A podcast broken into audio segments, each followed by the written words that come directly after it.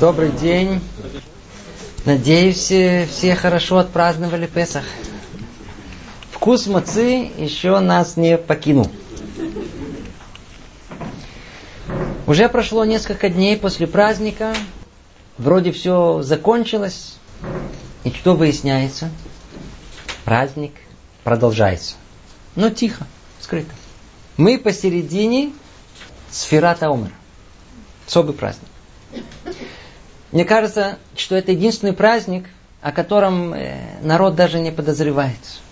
Все происходит внутри. Евреи между Песахом и Шивотом считают. Деньги? Спасибо за замечание. Вы правы. Считают деньги. А вот евреи должны отсчитывать. Это большая разница. Отсчитывать ступени. Чего? Ну, надеюсь, сейчас разберем. Но ну, начнем по порядку. Сферата Омер. Надеюсь, основу вы знаете, но все же коротко повторим. Праздник Сферата Омер и Старый. Его описание выглядит на первый взгляд как связанное с земледелием, служением в храме. Так там сказано. Отсчитывайте себе от первого дня после праздника, от того дня, в который приносите сноп Омера. Семь полных недель. До первого дня, после седьмой недели, отсчитайте 50 дней, и тогда принесите новое хлебное приношение Всевышнему. Вроде как отчет связан с Омером. Тут же, естественно, вопрос пробуждается, что это такое? Что за Омер? Омер – это определенная мера веса. На второй день праздника собирали первые снопы ячменя, делали из него муку высшего качества, и эту меру веса, называемую омер, приносили в храм в виде приношения. И с того момента, как омер ячменя приносили в дар Всевышнему, весь новый урожай становился разрешенным для всех. Приношение омера осуществлялось в эпоху, когда у евреев был первый и второй храм. Но после их разрушения, увы, жертвоприношение стало невозможным. И, однако традиция отчета сохранилась. В наше время, когда нет храма и нет приношения омера, тем не менее, установлено отчитывать эти 49 дней. Итак, 49 дней между Песахом и Шивотом называется Ямей Сферата Омер, то есть дни отчета, или Сферата Омер, отчет Омер. И что конкретно происходит? Со второй ночи праздника Песах, 16-го Ниссана, религиозные евреи каждый день отчитывают, ведут счет Омера.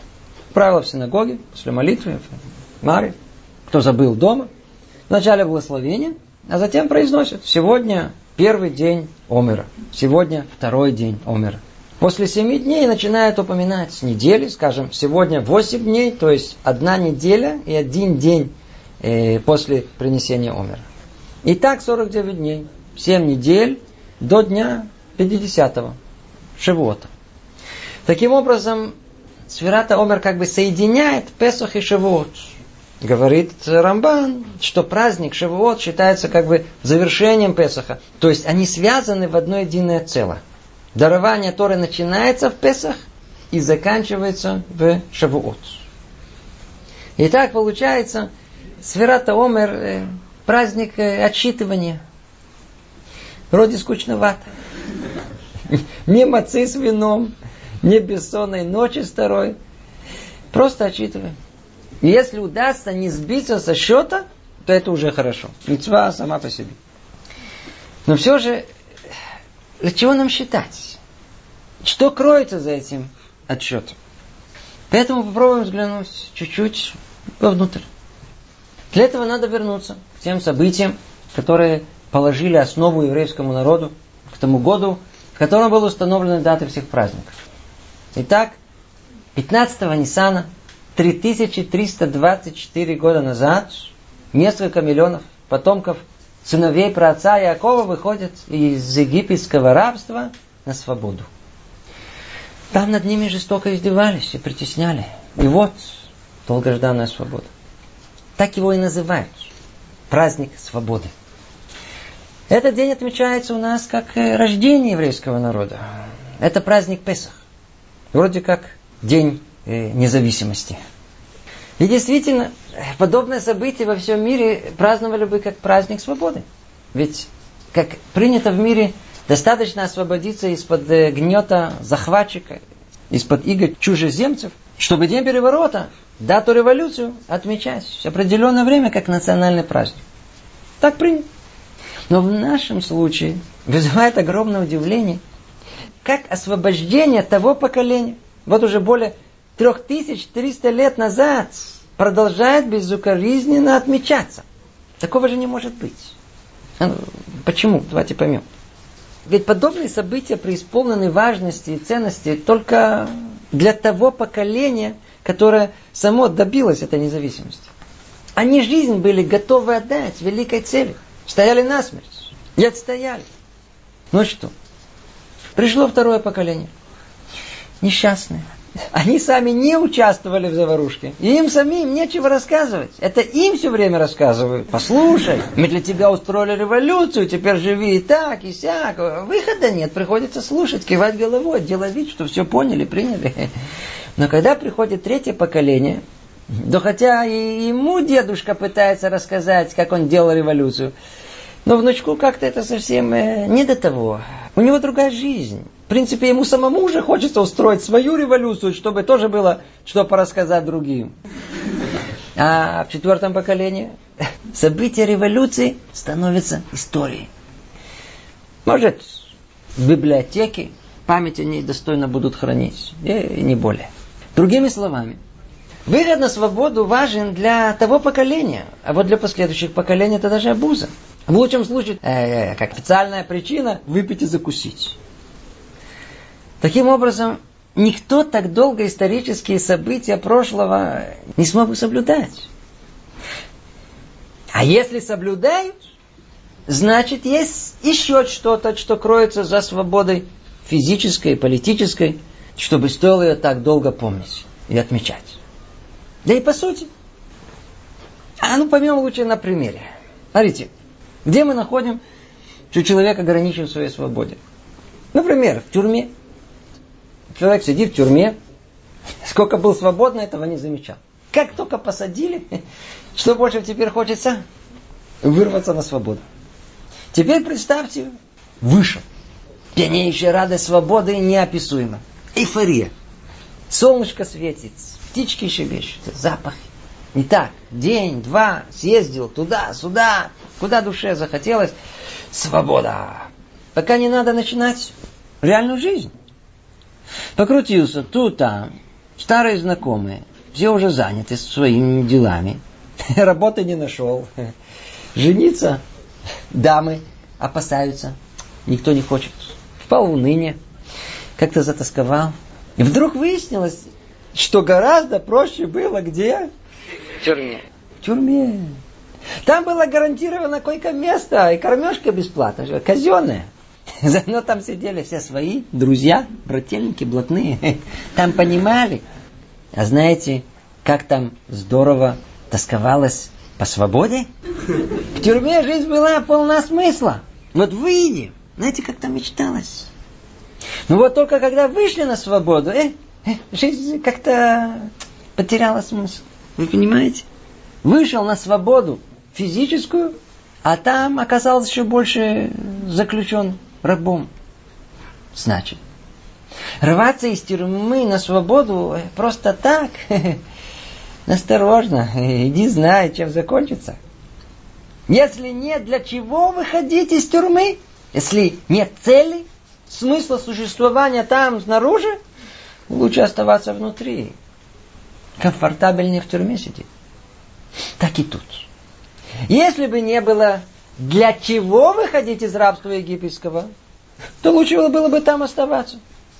И вот это для чего заключается не в освобождении выхода из рабства физического, хотя и это совершенно необходимо, а стремлению прийти к какой-то высокой цели – Праздновать День свободы имеет смысл, когда приобретается истинная свобода, та самая, которая даже и в рабстве физическом позволяет человеку оставаться свободным.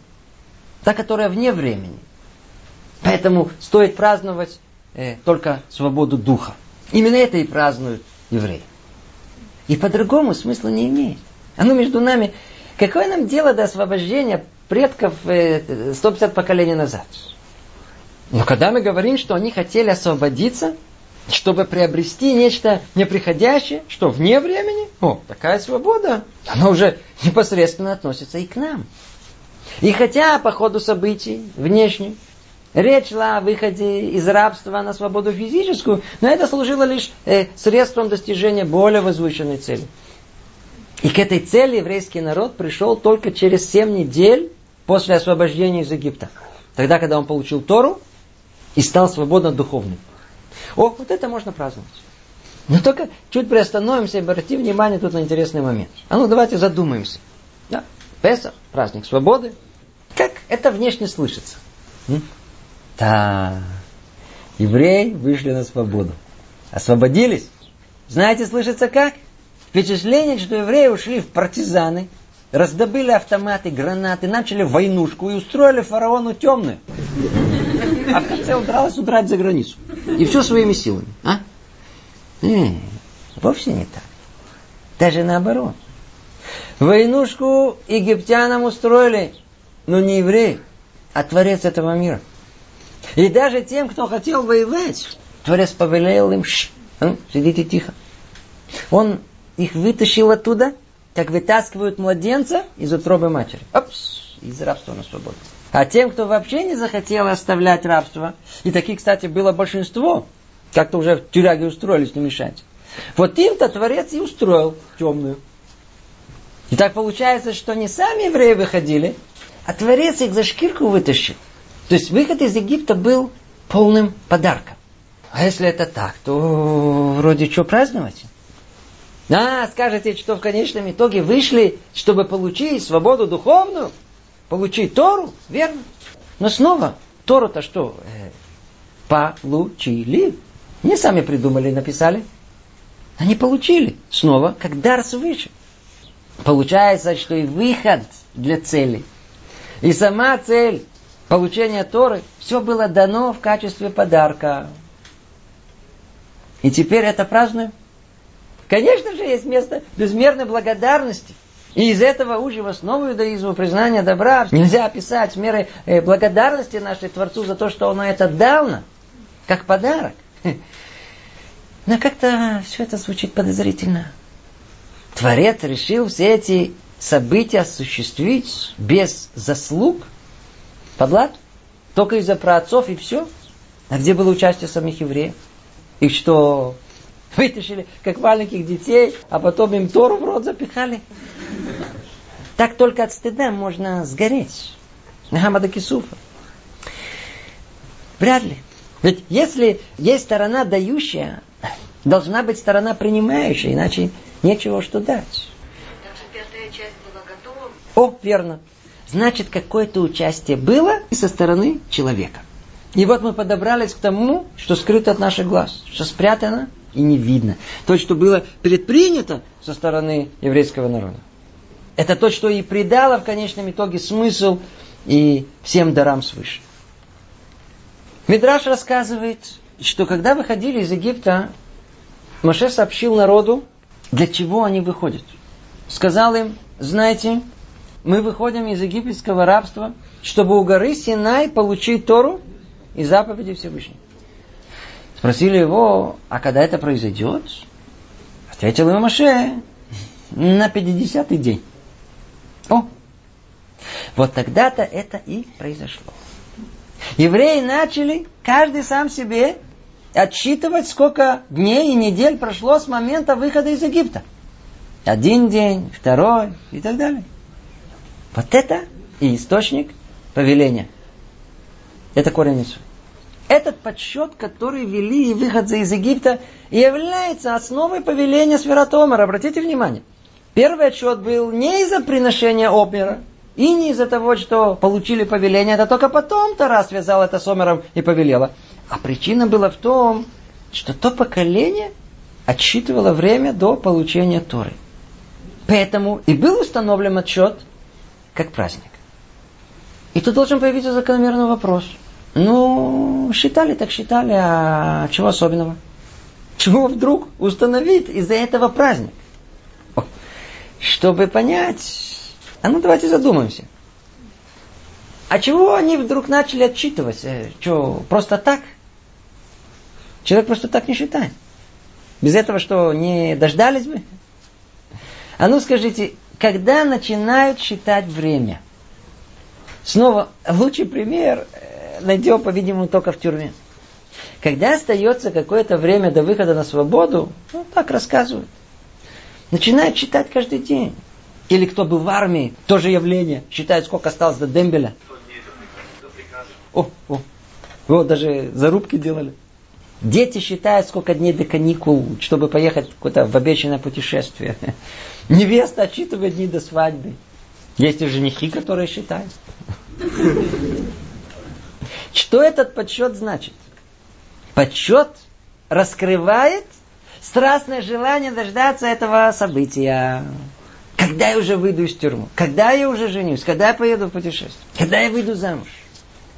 Так вот, когда еврейский народ стал отсчитывать, тем самым раскрылось их страстное желание, чтобы уже пришло долгожданное событие, получить Тору, приблизиться к Творцу. И вдобавок к физической свободе им будет приобретена свобода духовная. О, вот это желание и отмечается как праздник.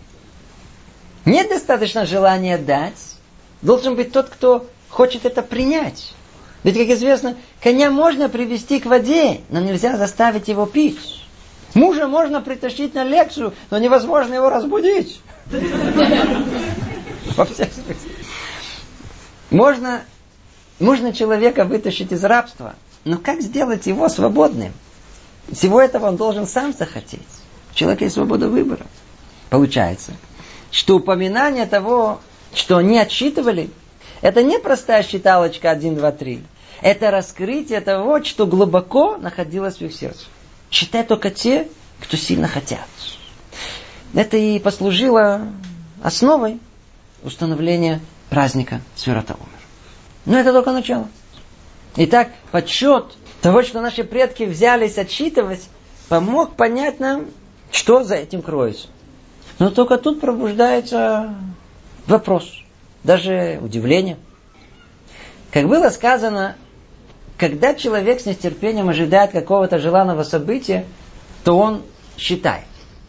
Но он считает что? Он считает дни, которые остаются до его наступления, а не те, которые уже прошли. Если, скажем, э, до дембеля э, осталось 50 дней, то как считают? Как на запуск ракеты там.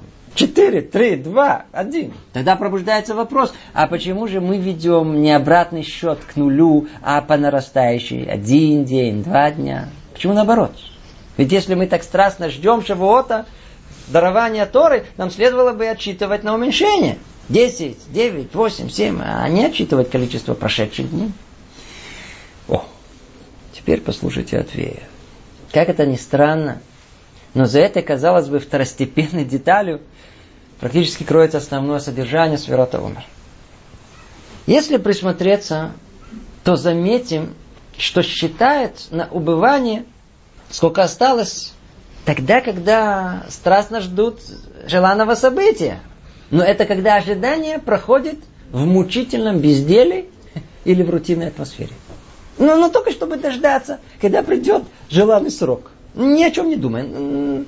Ну, чтобы как-то оставшееся время убить. 6, 5, 4, 3, 2, 1. О, тогда действительно считают, сколько дней осталось, а не сколько прошло, верно? Но давайте себе представим чуть другую ситуацию. Что желанный срок выхода на свободу установлен. Но перед ним надо проделать определенную работу, которая приблизит его к освобождению. К примеру, э, зовут заключенного и говорят, вот видишь, видишь, вот, 49, э, простите, э, туалетов. Когда их помоешь, отодраешь, как положено, вот тогда придет время свободы. И он спрашивает, а сколько времени занимает один туалет? Он говорит, ну, приблизительно один туалет в день.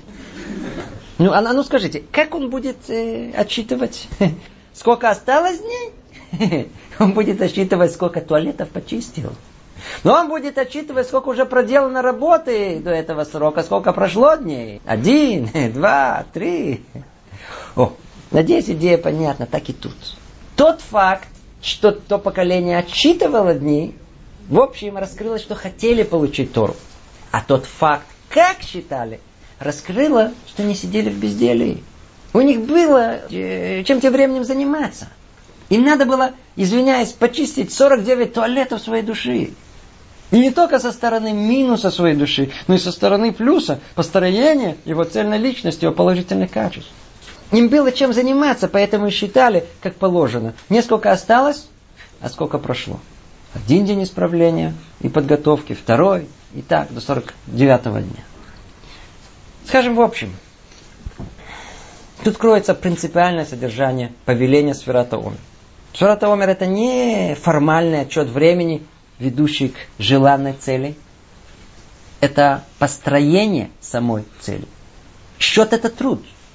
Ежедневные усилия в правильной последовательности.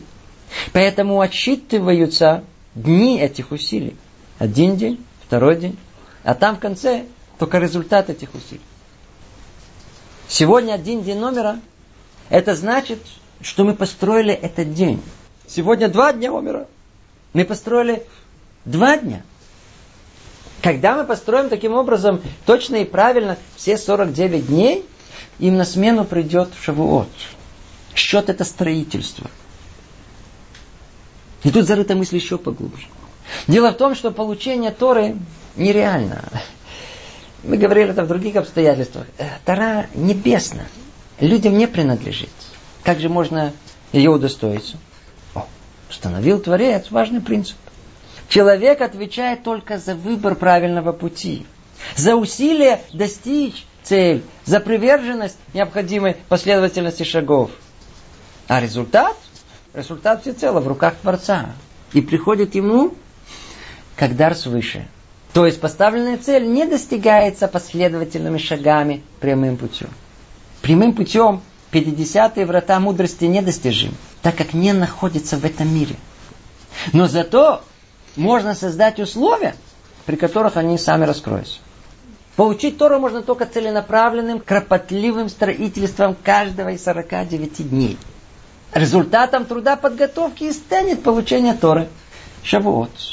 Мы занимаемся процессом, а не результатом. Мы прокладываем путь, и результат приходит сам по себе. Поэтому мы отчитываем 49 дней, они в наших руках. Поэтому и нашему учителю Муше были раскрыты 49 ворот мудрости. Это соотносится с человеком. А вот 50-й день не считается. Он принадлежит совершенно другому миру. Находится в недостигаемости обычного счета. Его можно получить только взамен на подготовку к его получению. Сделать все от себя зависящее, и затем только позволит выше святости самой проявить себя. Это общая идея сферата умер. Но вернемся к тому, чем поколения выходцев из Египта занимались. Чтобы понять, спросим провокативный вопрос. Если наши предки сами так хотели свободы духовной, то почему Творец ждал семь недель, э, чтобы дать им Тору? Не проще ли было это сделать сразу после освобождения Израиля из Египта? Скажем, э, пересекли границу, и их встречает посланник Сахнута и раздает им бесплатно Тору. Синюю. Если бы наша воля, то, может быть, так бы и нафантазировали. Но если задуматься, конечно же, желание приобщиться у них было. Но скажите, можно ли вылезти из мусорки и сразу одеться в царские одежды? Технически возможно. Но как-то от царя, знаете, запах не царский понесется. Так и тут. Проблема. Тору, конечно, можно было им сучить сразу, но вряд ли бы она могла хоть как-то там к ним прилипнуть. Даже если бы сильно хотели это. Там внутри что-то мешать будет. И вот тут очень такой тонкий, чувствительный момент. Кто душу запачкал телесными вожделениями, не ел, а обжирался до тошноты. Кто спал до головной боли, э, развлекался до отупления, ни в чем своему коню не отказывал. Духовное, чистое, святое вообще не прилипает. Надо прежде хоть как-то очиститься. Хотя бы захотеть этого.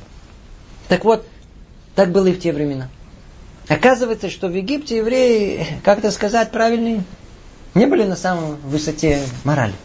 Вели себя, да, не ай-яй-яй, упали. А когда евреи падают, то, знаете, основательно, до конца, до самого дна. Если обнаружат какой-то особый вид грязи, то обязательно там захотят поваляться. И так, и сяк, не просто так, с умом, изысканно, есть уровни. Евреи находились 210 лет в Египте и погрязли там в 49 ступенях нечистоты. Это же надо найти, разобраться. По-видимому, ни в чем себе не отказали.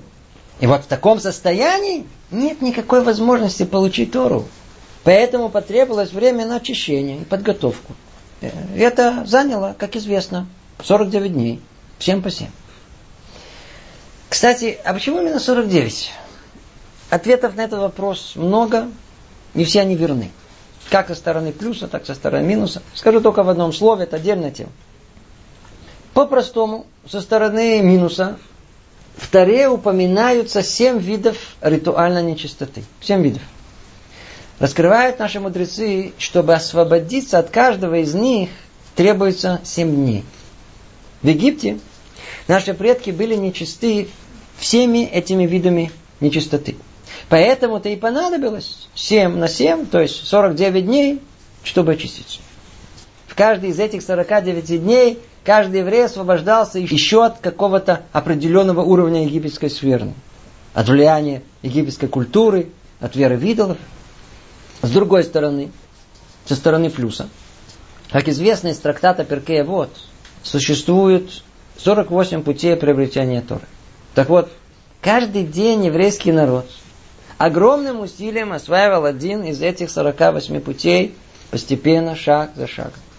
А на 49-й день, накануне праздника, они собрали все вместе. И благодаря этой подготовке и получили Тору в подарок. Это 49 дней. А если еще поглубже, то за этими 49 днями стоит, стоит структура мира. Как мир духовный, так и мир материальный был сотворен на основе десяти ограничений неограниченной воли Творца, которые называются сферот. Семь из них как бы относятся к нашему миру. Поэтому семь это символ этого мира. Его надо преодолеть, прежде чем соединиться с небесным. И только так, очистившись, можно было на 50-й день э, получить Тор. Ну, это в одном слове, откуда э, цифра 49. Итак, э, Тора не может быть получена просто так. Тора требует э, какой-то подготовки. Порой бывает, что человек вдруг заинтересуется, захочет понять, а что это Тума, что за Тора? Один спросил, а у вас есть Тора зеленая? В зеленом переплете. Потом говорит, только не толстую. Сейчас видел, Тору уже потоньше выпускает. А другой не говорит, знаете, да, читал, да, скучновато пишет, скучновато. Но нельзя сразу, бац, я теперь и духовный. Духовность не раскрывается, и тем более не, и не приклеивается сразу. И Вова вернулся с пляжа, выпил пиво, думает, вот дать, Тору почитаю. Так не получится. Так можно понять только то, что в Торе не написано. Тора для человека извне закрыта. Ведь когда он начнет учить Тору, он придет туда со своим... И такой головой захочет понять и разобраться. Туда ничего не попадет. Чтобы получить Тору, надо вначале себя почистить. Хотя бы чуть-чуть. В душе человека есть много места для Торы, но оно занято. Надо его освободить. И таким образом создать себе клики-буль, сосуд из своей души. Это типа того, как, э, знаю, там, в качестве образного примера, скажем, вы должны выйти со своей семьей в пустыню на неделю. Э, пригнали грузовик с цистерной воды, что направили себе запас. И тут же все прибежали, ну что, кто поумнее, заранее приготовили ведра емкостей. А другие что? Э, подставили ладошки. Ну, вода есть, но некуда ее принять. Так и тут. Тара их ждала, но если они не приготовят сосуд для ее хранения, она не войдет. И не только это. Тут еще и насколько этот сосуд будет чист, в такой степени качество принимаемой Торы. Ой, непросто. О, совсем непросто. Так вот, в том поколении евреи подготовились к получению Торы, и только благодаря этому смогли ее получить. И если бы не подготовились, то никакой Тор они не получили бы, даже если бы и это им запихали. Итак, 49 дней Сферата Омер – это дни личной подготовки к принятию Торы. Это основная мысль. Теперь попробуем понять э, это более конкретно. Так, к принятию Торы надо готовиться. Но как? Очистить себя? Да? Надо, необходимо. Очень хорошо. А что кроме этого? Знаете, если просто спросить посторонних э, доброжелателей, наблюдателей, то Тора вроде как кладет знаний, некая мудрость. Ну, и что нужно, чтобы подготовиться, я знаю, к приему информации, к знаниям? Сказал, что надо. Ну, я знаю, все задачки нарешать, логику отточить, память зарядить, выспаться. Да. Действительно, в университете что необходимо? Гибкий, крепкий ум, память, умение сконцентрироваться, прилежность, работоспособность. Что еще нужно? И вот выясняется странная деталь. Ничем интеллектуальным, таким вот, знаете, из перечисленного списка, вот, напрямую евреи не занимались. А готовили себя к чему-то другому. К тому, что является основой Торы, к тому, что позволяет Торе быть принятой, спущенной в этот мир. Это то, что скрыто от глаз и является самым непонятным в еврейской жизни. И в этом постоянно ошибается, и тут корень понимания, чем Тора отличается от всего другого. Оказывается, что Тора, которую собирались получить, и находящиеся в ней заповеди, все требовало человека гораздо большего, чем его интеллектуальная подготовка. Одно IQ не поможет. Ну, что конкретно имеется в виду? Мы уже упоминали в Мишне, в трактате вот, э, там описано 48 путей приобретения Торы. И что сказать? Есть там условия, как учить Тору, э, и ушами, и глазами. Но в основном путями, на первый взгляд, совершенно непонятными. Там перечисляют, что Тору надо учить в страхе и трепете. Основное условие – скромность и смирение. Тора приобретается в радости и чистоте. И учится совместно с друзьями в Хевруте. С минимум телесных наслаждений и удовольствия. Надо быть немногословным, умерить свое шутовство и смешливость быть терпеливым, воздерживаться от гнева, иметь доброе сердце, принимать страдания без ропота и жалоб, не хвастаться своими достоинствами, заниматься благотворительностью, добром, милосердием. Скажите, как это связано с учебой? Кто-то понимает? Вы слышали что-либо подобное, что эти условия необходимы для изучения физики, химии, философии? Что даже наоборот. Один рассказал, что еще до того, как диссертацию защитил, уже начал хвастаться, что он кандидат. Сразу стал таким, знаете, раздражительным. Орал на жену, на родителей, ел много, пил всякого разного, всех ненавидел. Говорит, помогло стать кандидатом. Нормально. А вот Тара совсем по-другому. Тара не набор знаний, или какая-то обыкновенная премудрость, которую надо последовательно изучить, понять и усвоить. Вовсе нет.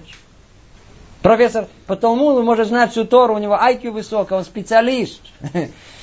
Но это совсем другая Тора. Тора только выглядит внешне как набор знаний, но требует гораздо больше. Она, она требует всех духовных и душевных сил человека. Она требует его сердца. Тора – разум небесный. Может покоиться только в сосуде чистого сердца, в сосуде положительных человеческих качеств. И именно это им в первую очередь имеется в виду. Так вот, сейчас проясняется, что когда мы говорим о том, что Божественная Тора не может быть воспринята нечистым сосудом, это то, что в сердце находится. Так вот, надеюсь, сейчас проясняется, что имелось в виду, когда мы говорили о том, что Божественная Тора не может быть воспринята нечистым сосудом, его надо подготовить и очистить. Речь идет не только о том, что необходимо было очиститься от всего набора мусора и глупости дурного начала, от пустых фантазий, похоти, от привычки пустой траты времени. Это только первый этап. Все гораздо сложнее. Оказывается, что даже кто во всем этом не заморался, не сможет удостоиться истинной Торы. Надо исправить сосуд своей души и улучшить свои человеческие качества, научиться контролировать свои эмоции. Хоть немного. Это условие. Говорит Виленский Гаон, что есть два вида человеческих качеств. Одно то, с чем человек рождается. Второе – качество приобретенное. То, к чему привык, что становится во второй натуре. И то, и другое проблематично. Человек не появляется в этот мир э, табула раса. Он не чистый лист. Согласно Торы, человек рождается с плохими качествами, как дикий осленок. Гнев, зависть, обиды, гордость, власть. А заодно, как правило, э, еще с детства успевает приобрести плохие привычки. И то, и другое требует минимального исправления, как условия получения Торы. До того. Получается, что говорим о Торе. Э, Тора, Тора, Тора. А выясняется, что есть нечто, что предшествует Торе. Тора это главное, но выясняется, что есть что-то, что есть до того. Это понимание порождает непростые вопросы. Ведь как так? Ведь в первом понимании мы полагали, что одна учеба Торы должна исправить человека. Более того, если исправление человека так важно, то почему сама Тора это напрямую не повелевает? К примеру, вы не найдете в Торе запрет сердиться, это только мудрецы установили, что тот, кто гневается, как бы занимается идолопоклонством. И также по отношению других отрицательных качеств. Но в самой Торе этого нет. А если сама Тора это не повелевает, то зачем этим заниматься? Нам хватит и без этого. Знаменитый ученик Аризеля Рабхам Виталь в книге Шарек Душа говорит так. Отрицательные качества характера хуже, чем нарушение Торы. И так как предшествуют ей, поэтому не упоминаются. Вы слышите? Отрицательные качества характера хуже, чем нарушение Торы. И они предшествуют Торе. Что это значит? С них надо минимально начинать. Мой учитель Равсебен Пара часто повторяет, что здание начинается с фундамента. И чем выше здание, которое захотим построить, тем более глубоким и крепким должен быть фундамент. Также и в строительстве человека. Вначале фундамент, а потом здание, а не наоборот. И обратите внимание, здание покоится на фундаменте, верно? При этом где фундамент? Его не видно. Он скрыт. Но на нем все держится. Так и в здании человека. Все держится на качествах человека. Где они? Внутри, скрытые. Поэтому прежде чем он получит Тору, необходимо усилить основу, на, на которой она будет опираться. Здание человека должно основываться на крепком фундаменте исправленных человеческих качеств. А если нет попытки себя исправить, то нет зданию, на чем стоять. Сказано, Дерехерец кадмале Тора. Дерехерец предшествует Тора. Что, что такое Дерехерец? Есть много объяснений. Но за всеми ними исправление человеческих качеств. И казалось бы, по сравнению с второй мицвод, это менее важно, но тем не менее это предшествует. Оно раньше. И если кому-то это покажется странным, то надо знать, что в таком порядке, э, кстати говоря, все в мире устроено. Вот, э, смотрите. Тара начинается с буквы Б, а не Алиф, как известно. Раскрывают мудрецы, что одна из причин, что в этом мире все состоит из двух начал который языком мудрецов называется при и клепа. При это плод, а клепа оболочка. О, скорлупа, оболочка, кожура. Плод это конечная цель. Но для этого необходимо средство, оболочка, в которой он созреет. Обратите внимание, плод внутри, оболочка снаружи. И так во всем мире. Есть главное и есть второстепенное. Есть внутреннее и внешнее. И несмотря на то, что плод основное, тем не менее, без оболочки, без скорлупы, он не может расти и не может существовать. И если скорлупа повреждена, то и плод не может существовать. А теперь обратите внимание, а в каком порядке они появляются? Несмотря на то, что оболочка второстепенная, менее важна, она всегда появляется первая. И только потом начинается плод проявляться внутри кожуры. И это порядок во всем. Так и душа человека, его тело. Душа главная, тело второстепенное. Но вначале появляется тело, сосуд, а потом только туда душа входит. Так и во всем, что есть в мире. Второстепенное всегда предшествует главному. Смотрите, сеять и жать. А ну, что важнее? Сеять это второстепенное, жать это главное. Сеяние предшествует жатве. Пахать и сеять. Пахать второстепенно, сеять основное. Снова, пахание предшествует сеянию. Или, знаю, ближе к нашей теме. Песах, выход из Египта, дал нам свободу тела. Второстепенное. А Шавуот, когда вы получили Тору, о, это основное. Да? Получили что? Свободу духа. Поэтому и порядок соответствующий. Вот так же и Тара и Медот. Качество человека. Вилинский Гон писал, что качество человека внешнее, а Тора внутреннее. Поэтому так же, как во всем мире, оболочка скорлупа предшествует плоду, так и исправление качеств человека предшествует приобретению Торы. Знаете, чуть еще более углубим понимание, что за этим стоит. А ну, приведу вам, что непосредственно пишет Рабхам Виталь в книге «Шарейк душа». Он раскрывает там большой-большой секрет. Это мой упрощенный перевод.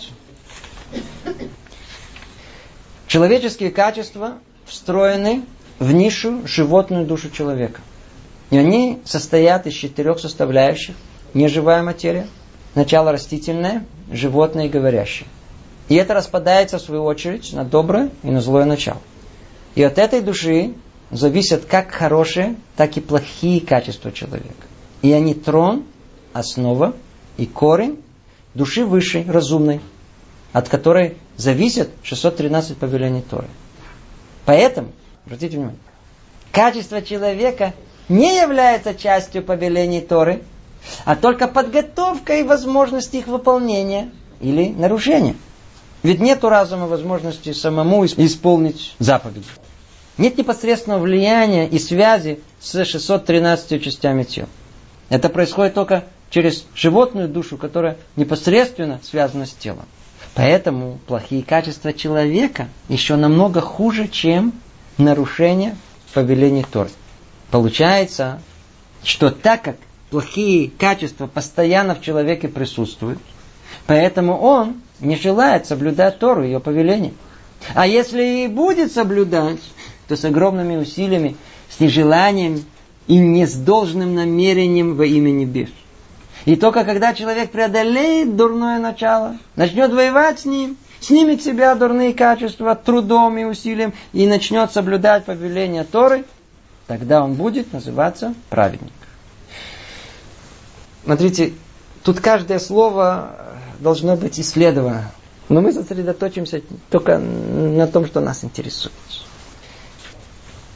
Вот эти слова, ключ к пониманию очень многого в нашей жизни. Повторю своими словами только. Вначале техническая сторона.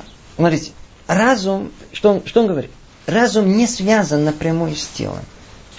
Внешне, по анатомии, вроде как мозг связан непосредственно с органами телом. И в теории, если поступит сигнал из мозга к телу, скажем, встань, то тело должно, как у робота, моментально отреагировать. Как у робота э, процессор подал команду на руку, опс, она тут же поднялась. Нажали на выключатель, о, свет тут же зажегся. Вроде так и должно быть. А как у человека? Рано утром разум человека спускает директиву телу «Встань!» Встань, я тебе говорю. А тело, тело спокойно продолжает лежать. Но внимание. Скажите, как это происходит? Это значит, что разум не может непосредственно управлять телом. Там посередине есть какой-то переходник. А вот в этом переходнике власть в руках тех самых плохих человеческих качеств. Поэтому разум можно только кричать, не трогай. А рука, как ни в чем не было, опс, и пирожное в рот. Получается, что переходник, второстепенный орган, э, средство, захватило власть. Вот так и не только мицвод не будем выполнять. А если выполним, то со скрипом и неудовольствием. Но и Тору будем учить, вроде разумом, но на самом деле переходником. Так человек устроен. Люди полагают, что можно с бухты-барахта начать учить Тору. Конечно, можно. Но шанс понять, что там действительно имеется в виду, небольшой. В основном будет понятно не то, что там написано, а то, что не написано. То, что переходник додумал. Давайте только поймем эту идею, что имеется в виду. Можно прийти на урок Тор.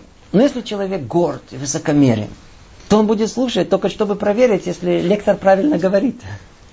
Если человек завистливый, то когда кто-то на уроке спросит хороший вопрос и получит похвалу, то он от зависти чуть ли сознание не потеряет. Если, если человек не привычен напрягать разум, через пару минут заснет. Если привык жить в мечтах и фантазиях, то так все и поймет, приблизительно, все отрывками, все в тумане. И у таких людей будет впечатление, что Тора учит. Но это не будет та Тора, которую получил наш учитель Маше на горе Синай. Чувствую, тут надо приостановиться. Необходимо прояснение. И такое ощущение, знаете, если раньше кого-то не сильно тянуло на уроки Торы, то теперь я боюсь, отбил у него это желание окончательно. Так что теперь не стоит начинать? Можете спросить вопрос совершенно правомерный, как же начать учить Тору?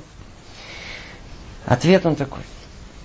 Да, Тору можно начать учить таким, какое есть. Это то, что есть.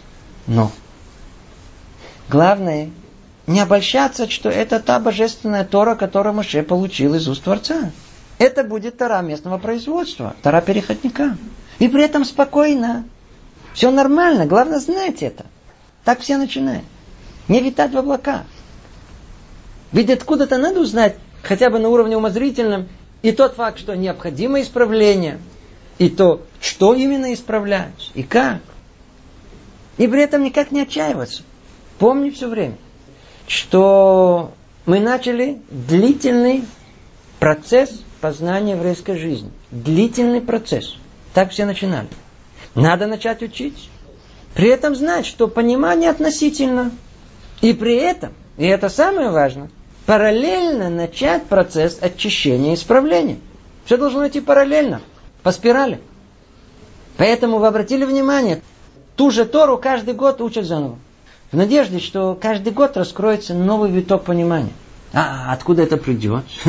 Согласно мере очищения и исправления за целый год и раскрытия истинной Торы в этом. Главное не останавливаться в росте. И тогда постепенно, постепенно Тора начнет раскрываться. Это очень-очень важно понять. Что понимает человек исправленный, чистый, и что не попытавшийся себя даже исправить, это две разные торы. Это и объясняет, почему к этим мудрецам у нас столь серьезно, достойно отношение, а к этим э, мудрецам, э, в кавычках, даже как-то внимания не обращают. Это также, это также объясняет отношение к разным родам профанациям изучением Торы – полистал и тут же захотелось побаловаться собственными комментариями. Кто их читать не будет? Смотреть тоже в эту сторону не будет. Надеюсь, теперь яснее становится отношение к этому современному явлению каббализма, где закабаленность своим дурным привычкам и качеством возведен враг закона, установлен как принцип. Как принцип не надо меняться, расслабляйтесь. Только сидите, произносите слова, получайте удовольствие и платите. Так во всем своем одеянии нечистоты души прикасается к самому святому. Но это отдельная тема, касаться ее не будем. Итак, чтобы приобрести Тору, необходима постоянная работа над собой. Шаг за шагом. Ступень за ступень. Это то, что Сфератомер делает? О, вы нас вернули к основной теме. Мы разбираем тему Сферата Омер. Исправление себя – это дело всей жизни. Но есть времена, когда это проще сделать как бы свыше предоставляет льготные условия. Это дни Омера. Если вы уже спросили, то два слова о сути работы, о ступенях постепенного исправления э, в Сферату Омер. Как это конкретно может происходить? Приведу вам пример. Рав Даниэль Фриш, Зихраноли Враха, благословенна память его, в своей книге «Сфартем Лахем» подробно объясняет, в чем состоит э, возможное исправления в каждый из дней умер. К примеру, э, возьмем, не знаю, второй день умер. Это время, если вы откроете любой сидур, там вы найдете какие-то странные слова, посмотрите на второй день, там сказано, это гвура шебехесет. Что это? О, попался. Что это такое? То придется в одном слове, не претендуя на прояснение этой темы. О чем речь идет? Снова. Мир был сотворен посредством ограничения воли Творца. Таких ограничений было 10. Оно получило название сфера. Сфера. В общей сложности есть 10 сферот. Кетер, Хохма, Бина, Хесед, Гвура, Тиферет, Нецах, Ход и Сот, Малхут. В каждой из этих сферот раскрывается воля Творца. Например, когда Творец желает раскрыть свое качество доброты, он действует через сферу хесед, через доброту. А когда хочет раскрыть свое качество правосудия, строгости, он действует через сферу гвура правосудия. У совокупности этих сферот своя структура. Они делятся как бы на голову и на туловище. Три верхних сферы, кетер, хохма, бина, скрыты. Или иногда хохма, бина, беда, не скрыты. Они как замысел, типа мысли у человека, находятся в другом измерении. А семь остальных, э, нижние, тут, это те, э, посредством которых произошла непосредственная реализация этого замысла. Э, Тара начинается не с первой буквы Алеф, а со второй Бет. Намекает, что этому миру предшествовал мир другой, до того. Поэтому этот мир соотносится только с семью э, низшими э, сферот. Теперь, надеюсь, яснее становится, почему этот мир, тут одни семерки. Семь дней творения, семь дней недели, семь цветов радуги, семь звуков нотного стана. И, и, и просто нам, и, и по-простому можем это понять. Этот мир имеет как бы внутреннюю точку, а от него вверх, вниз, вправо, влево, вперед, назад, всего семь. Этот мир семерка. Поэтому надо очиститься от семерки этого мира. Исправляет всегда кратно семи. Теперь, когда мы отчитываем семь недель, семь по семь, то, надеюсь, вы догадываетесь, речь идет о семи сферот. Каждую неделю как бы воздействует другая сфера. В первую неделю хесед, во вторую гвура, третья тифер и так далее. Но это влияние общее, понедельник. Поэтому важно отчитывать и неделю. Ну а что происходит каждый день? Оказывается, что у каждой общей сферы э, есть частная. Что это значит? Вот первая неделя. Влияние хеседа. Вся неделя это хесед. Но в ней внутри находится как бы семь сферот частным образом. В первый день хесед в хеседе, во второй день гвура в хеседе, третий тиферет в хеседе. То есть в первом находится семь, разбитые уже на детали и так далее. Так 7 на 7 образует 49 частных сферот. Таким образом, каждый день он по-своему уникален. Интересно, э, слово сфера на иврите имеет несколько значений. Сфера от слова миспар, номер, и сипур, рассказ.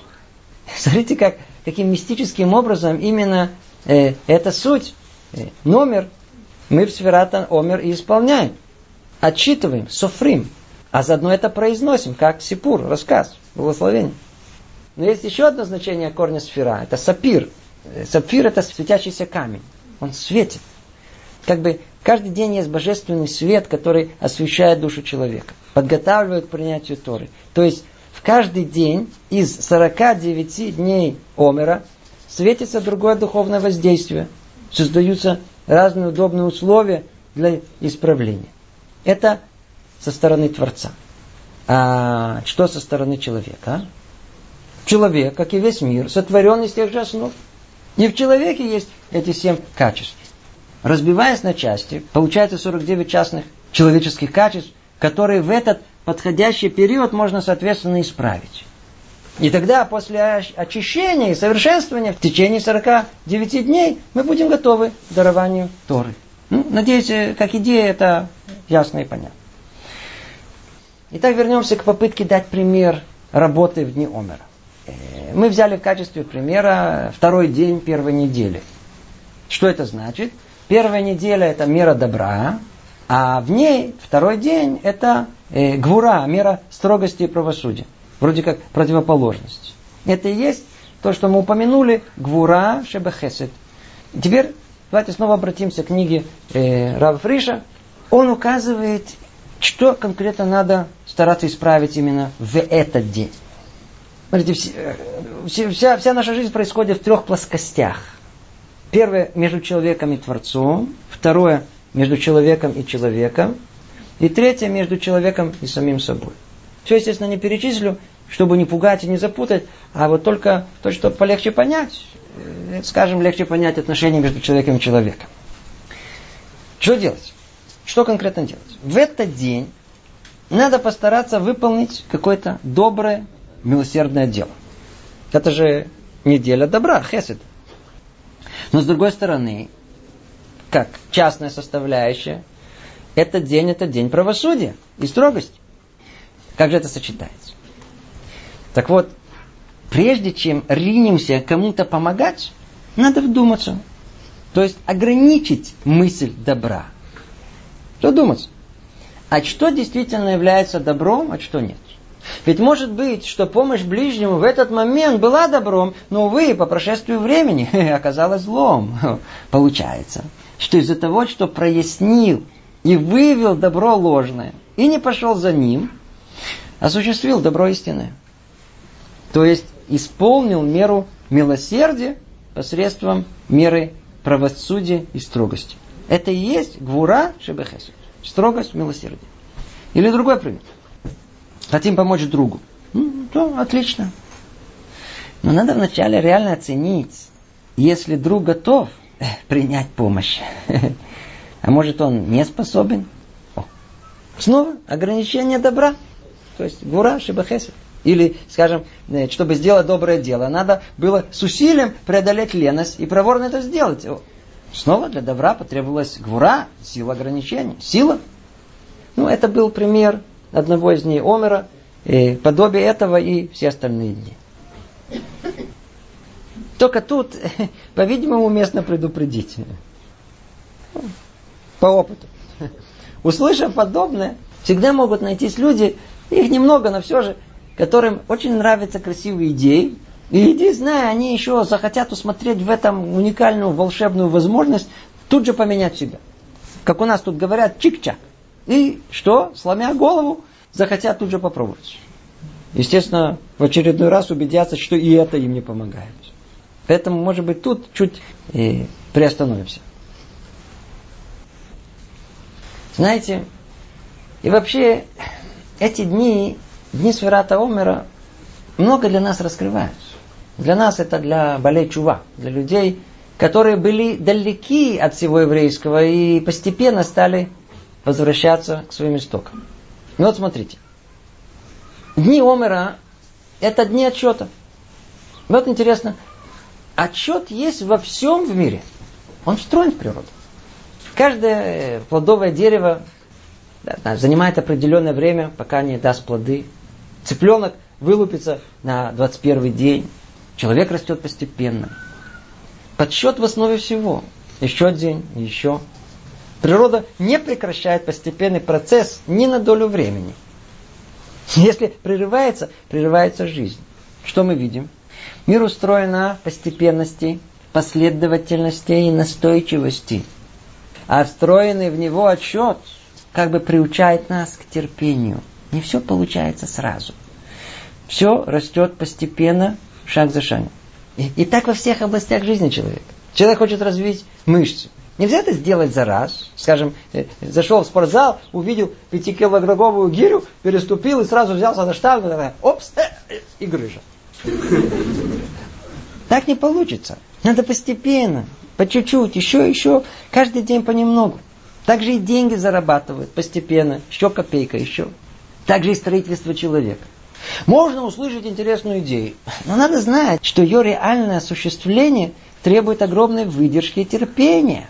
Постепенно. Невозможно за раз. Одним усилием и сразу ждать результат. Может, вначале поможет воодушевление, но это только поначалу. А потом э, продвижение возможно только постепенным, ежедневным усилием и работой над собой. Так же и знание Торы. Откроем и испугаемся. Океан знаний. Кто захочет понять сразу, отчается и ничего не поймет. Ой-ой-ой, жизнь еврея не спринт, а марафон. Каждый день еще чуть-чуть. Также и святость Торы. Это как источник высочайшего напряжения, но духовного. Как электростанция. Подключим к нему напрямую электроприбор, сгорит сразу. Что нужен? Трансформатор. Подготовка к высшему духовному напряжению. Нельзя брать на себя все сразу. Постепенно. И все это намекнуто в Сферата Омер. Постепенно, последовательно, с настойчивостью. Но условие всему не прерывать счет жизни ни на один день. Поэтому кто остановится, пропустит счет одного дня Омера, все, уже не может сказать благословения. Так и тут, кто остановился в продвижении в жизни, расслабился, опс, э, потерял благословение свыше. Это секрет успеха. Нельзя заниматься самообманом, витать в облаках. Еврейская жизнь, жизнь Батори это подъем по лестнице. И есть тут э, две опасности. С одной стороны, нельзя взбираться по ней в спешке, без головы, перепрыгивая через ступени, можно грохнуться. А с другой стороны, стоять на лестнице, знаете, как-то неудобно, даже опасно, снова можно свалиться. По ступеням поднимаются, Постепенно, размеренно, обдуманно, ступень за ступень. Учитывая обстоятельства и свои душевные силы. Кто помнит, как мы это учили в книге Мсилат и Шари. Тура это непросто. Осторожно. Тут игра жить или не жить. Знаете, может, уместно тут общее замечание по этому поводу. Да, прошу прощения за отклонение от э, центральной темы. Это просто наболело. Для нас для Бале Чува вот эта тема, она центральная, хотя и скрыта от глаз. Знаете, сколько людей, они приблизились к еврейской жизни, ну что, пошли своим путем. И вот, что смотришь, они как-то пошли, и так пошли, пошли, и так нашли свой путь. Ну и какой результат? Ну, у кого как. К сожалению, есть много, которые, знаете, так тихо-тихо страдают. Вот это нельзя. Нельзя, что поделаешь. Продержимся. Учить Тору. Ну, это знакомо. Привыкли, как в институте. Учимся одной головой. Может, вначале это и легитимно. Но, как мы говорили, это не истинная еврейская жизнь. Если принимать вместо приписанной таблетки другую, я что же что-то понимаю? Или вместо двух половинку на глазок. Так как же ожидать, что придет выздоровление? Поймите, если мудрецы предписывают работу над своими человеческими качествами как условие служению и учебе Торы, то ничего кроме этого не поможет стать полноправным евреем. Сказано в трактате Юма, Тора, кто удостоится ее, станет ему эликсиром жизни. Кто не удостоится, ядом. Да-да-да.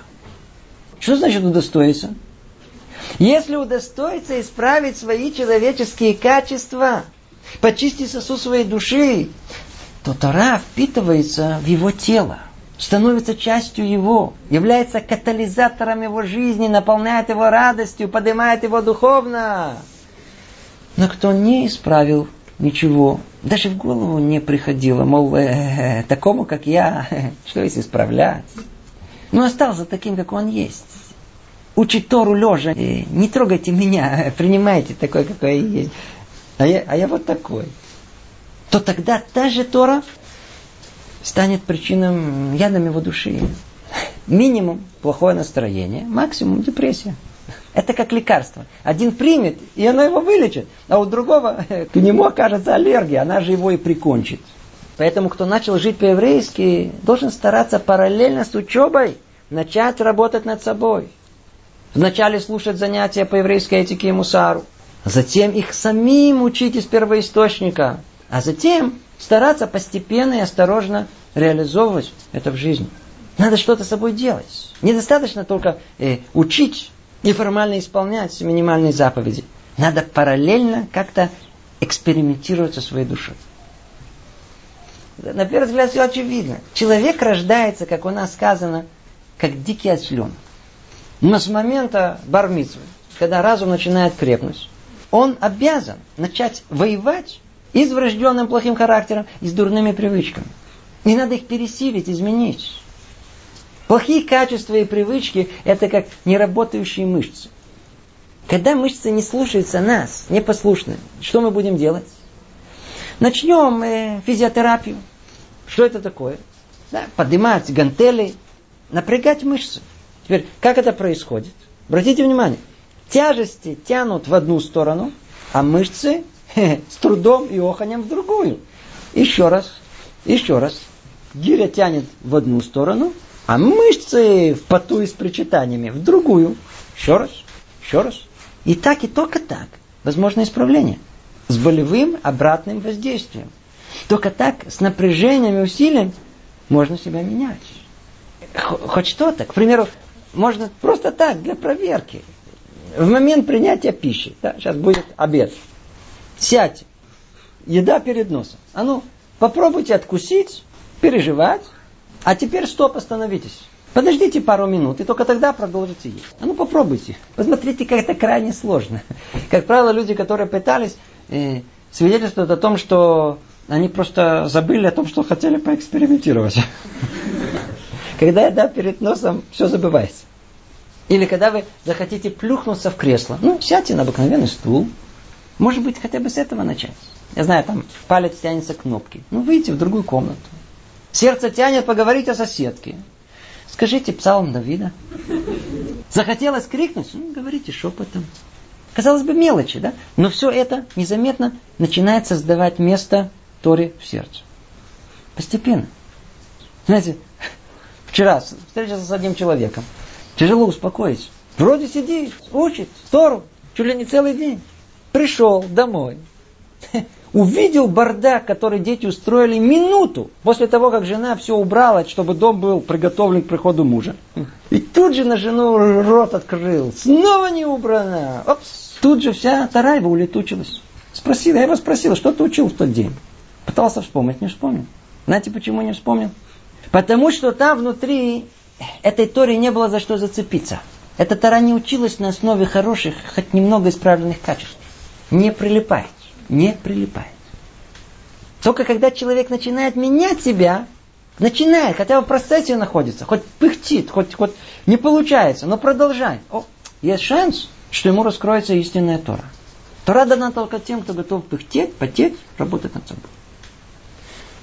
И вообще нельзя оставаться пассивным участником своей жизни. Мы должны сами строить нашу жизнь, иначе ее потеряем. Время бежит. И пассивность, это плюхание по течению, само по себе неумолимо разрушает эту жизнь. И наоборот, когда мы строим свою жизнь по кирпичикам, сознательно и активно, в атмосфере святости, время как бы останавливается, переходит в вечность.